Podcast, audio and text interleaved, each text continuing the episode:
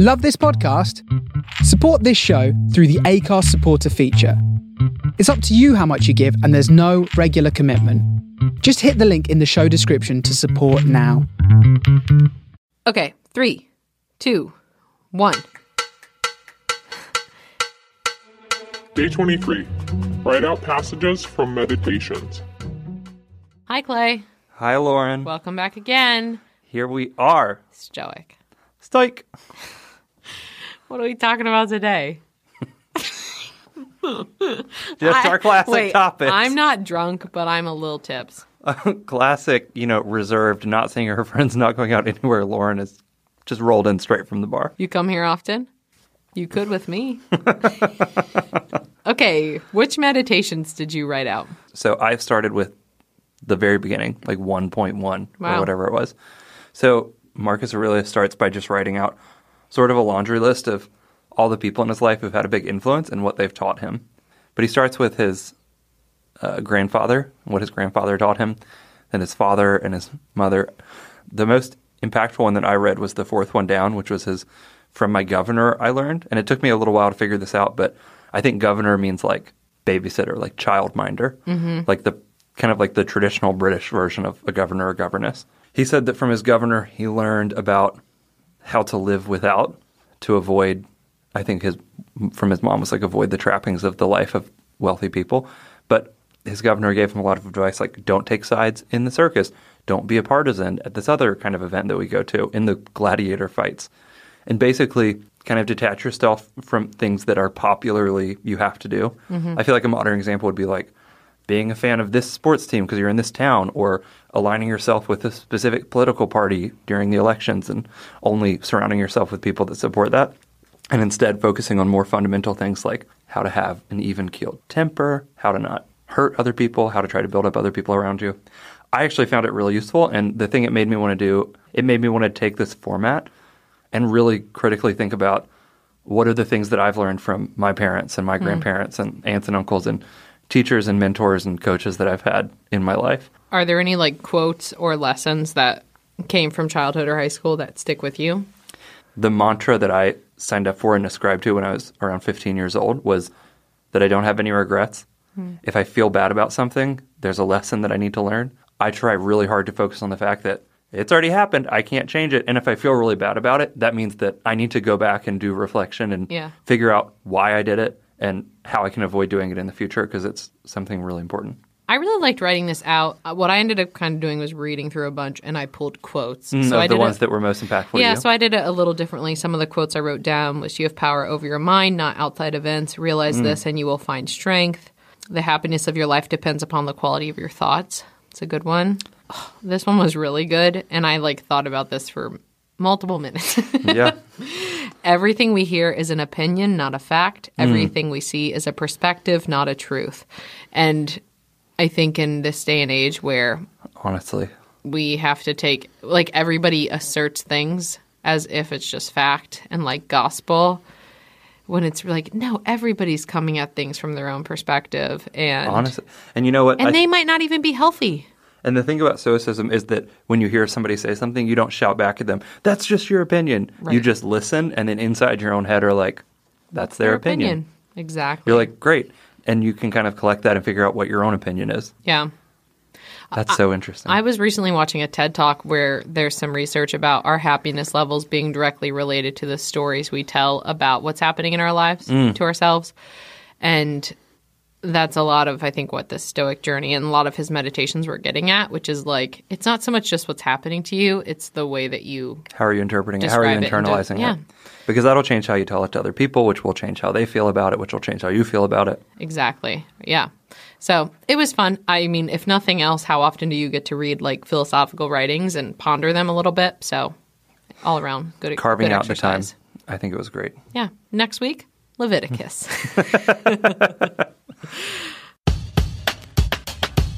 Day 24. Don't watch or read the news. One thing I'll say about myself is that I am like a political news junkie. I know a lot of people are. I love reading about it. like every day. Yeah. So I'm signed up for like, you know, I get I the honestly email did not know that about you. I've I've wasted a lot of time at work reading this email. but I get like the Recode one with tech news. I get Politico's playbook email. I'm signed up for a ton of, and that's actually my primary form of news consumption is just going through these emails, sometimes linking out to the articles. But Yeah. but on the 24th specifically, I went to my when I checked my like personal inbox during the day. I just didn't even read the headline. I immediately Same. just ticked all the boxes, deleted them, didn't turn on the news, nothing. Right. And that was the day like the lotto was being announced, like other things too, which is so stupid. But when you're not reading it, you realize how much of what we're being told, like, you don't really need to know that. Well, it, I think that this has happened especially to people since the election in 2016. Haven't you read all those online articles about like I'm cutting myself down to only checking the news one day a week? And it's like, gee, well, Yes. okay, that's fine. Do you get a trophy for that? Jesus. I remember like four years ago, I cut out social media from my life, which was a big step in this kind of direction. Yeah. And I remember it's because I like told myself, "Are you going to do this the rest of your life?" Yeah. And a couple months ago, I cut out most news sources. So I stopped listening to daily podcasts. I unsubscribed from newsletters. And people to this day give me shit about it. Like, well, you're not informed. And I found actually what it does is when I'm at a party or I'm at a happy hour talking to people and they start bringing something up, I just honestly ask questions. Like, Yeah. Oh, tell me what you mean when you say you support that policy. Like, what does that mean? And where did you find out information? Because what happens is we use these buzzy terms and act like we know what we're talking about. In reality, we're not that well It's researched. or extremely that. surface level. Yeah. And once you start asking questions, you kind of see like this person actually doesn't care about the policy. They just want people to not have to worry about paying if their kid gets cancer because they're a fairly compassionate person. Or the opposite happens, which is you realize like they're not a dirt person because I disagree with them. They just see this as a solution to a problem and I don't quite see that. Yeah. And so I find it helps me actually be more level headed and come at issues very honestly and sincerely, asking, like, explain your position because I'm curious. It's similar to what you just said about that meditation. Like the quality of our lives depends on the quality of our thoughts. Hmm. If we spend all day reading about mass shootings or some kind of political upheaval in Venezuela or something else, like Yeah. that's it's honestly how does that how does reading about any of that make your day any better? Now you're you have some stress and anxiety associated with something that you have zero control over and that has nothing to do with you. Or maybe the better question in my life, I'm not across the board, answer how you want, but being more informed in my life doesn't lead me to more action. Yeah.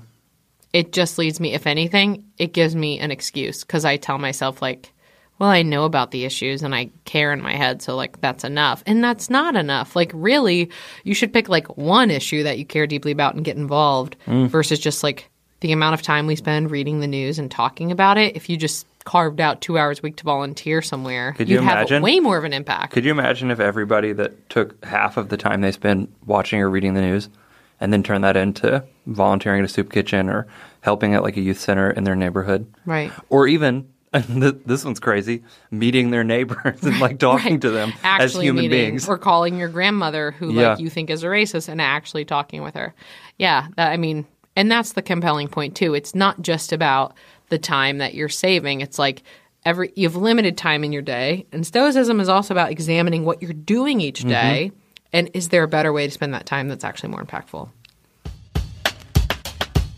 Day 25. Wear your worst clothes. Hey, Lauren, hi clay we're together. we're huddling in an office at work Okay, it's day 25 of the challenge.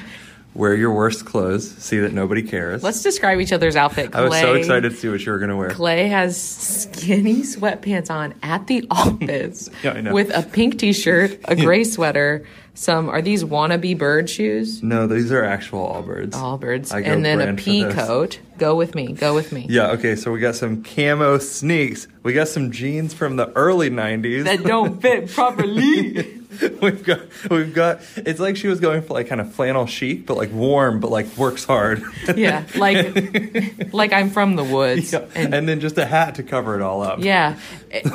I I simultaneously feel very comfortable physically, Yeah. but a little self conscious of Oh, just really? how much I look like I'm gonna go to the woods. yeah. For me, I took this challenge as like wear your worst clothes, which is like just wear your most comfortable Yeah. possible outfit. I was gonna wear sweatpants, but I gotta tell you, I smelled the crotch and it wasn't good.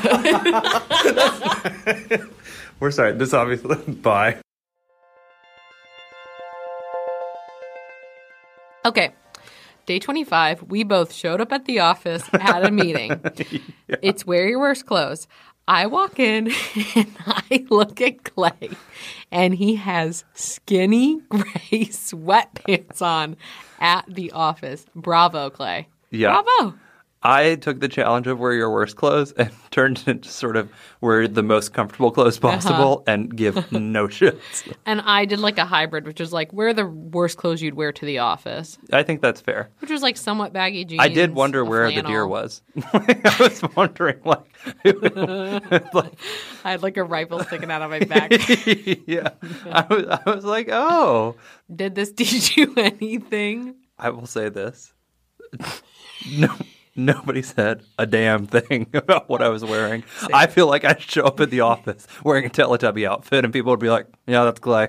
He does stuff like this sometimes." Yeah. But uh, see, the better one to me, though, would be take one day where you wear your worst clothes and the next day wear your best. And people do comment when you dress nicely. Yeah, Like, I think it's kind of when people dress sh- like schmucky, we're just like, oh, that's just them. But we actually care what people dress like. I, I don't agree with like the principle of this challenge because it's supposed to show you like appearances don't matter as much as you think. People aren't paying attention to you, which I somewhat agree, except for like when I do my hair and makeup and wear an outfit, or even just do my like have Yeah. my hair down and wear an outfit. People Friday, people were like, "Why are you dressed up? Where are you going?" I'm like, "Nowhere. I'm going here home." I'm. I came here. I'm taking a arrived. bath Yeah. tonight. So there's been, you know, what I think is also interesting is kind of adjacent to this. There's Mm-hmm. a lot of people that talk a lot about picking out an outfit and wearing that sort of as your uniform. So a stand-up comedian named Jerrod Yeah. Carmichael did that eh, for his like first 10 years in comedy. He wore the same gray hoodie and blue jeans every single day. Mark Zuckerberg has talked about this. There was an article in the Washingtonian in 2014 about a woman who worked somewhere here in Yeah, I DC. remember that. Yeah, and so she wore the same exact outfit. It was like black black slacks with a white shirt. Yeah, and like a blue blazer or something Yeah. like that. And in the entire year, she got one comment about the outfit, and the comment was, "I can't believe you wear that belt with so many different outfits." Just like, good go. Although I recently have been thinking like my out okay, I had to get rid of a bunch of clothes because they didn't fit anymore, and I've told myself I can't buy new clothes till I have gotten my body to a place where I feel confident in it. And this weekend I was like, should I buy some new clothes? And I, I looked at my closet. I'm like, you have so much Yeah. stuff. And who cares if you wear the same outfit every other week? Like Absolutely not. it doesn't matter. We really do overestimate how much stuff we need. And frankly, we end up wearing the same stuff anyways. You wear the same two pairs of shoes, the Well, same the same watch. clothes that you like. Yeah, exactly. Doesn't matter if So- you have all those other ones or not. I think it was just like another lesson in maybe instead of looking like crap, it's like have 10 outfits that you feel good in and confident in, and then let that be enough. And that's it. So, Clay, the challenge is starting to wind down. What of what we've done so far, either principles or actual habits, give me like two or three. Are you like, I want to take that with me? I think this is kind of one of the things these challenges are supposed to point you towards. Mm-hmm. Think about how much easier it is for us to do this with full time jobs in a wealthy city, coming from nice, loving backgrounds with parents who are together and who love each other and love us, compared to somebody who's recently gotten out of prison or had a loved one die or something like that. And we're complaining about it being difficult to do these things. Could you imagine how much harder it would be to sit back and be like, well, this is something I don't have control over if the thing you don't have control over is you're in jail? So, are you are you saying like stoicism could be an antidote to some of the privilege that we face every day? I think that it's, if nothing else, it should help us recognize it more. And Uh-huh. For that sure. should be, for me, that's a motivation to try even harder because Yeah. I don't have any valid excuses left. I've used them for 29 years. There is a woman who's a humanitarian named Mama Maggie. She's like a modern day Mother Teresa. She was at a conference speaking one time and she said, the the like people I work with, the poorest of the poor in Cairo, they don't look at your wealth in America and say, "How dare you have it?" They say, "How dare you have it?" and that's all that you do with it. Mm.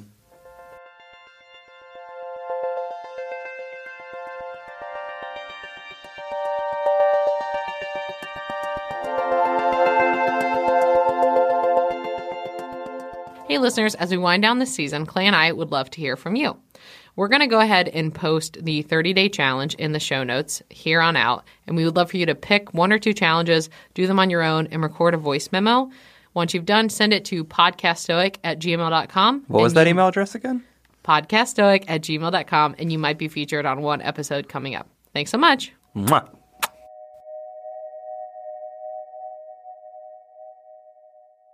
Well, my my day has actually been, you know, kind of a lot of naps, and so Did you just call me my Lauren? my Lauren. oh my God. We're falling in love. just kidding. I hate him. the one where Clay jumps off the roof. I thought you were going to say the one where Clay jumps onto Lauren. yeah, And I'm like, get off of me. somebody's jumping somewhere. Help! Help!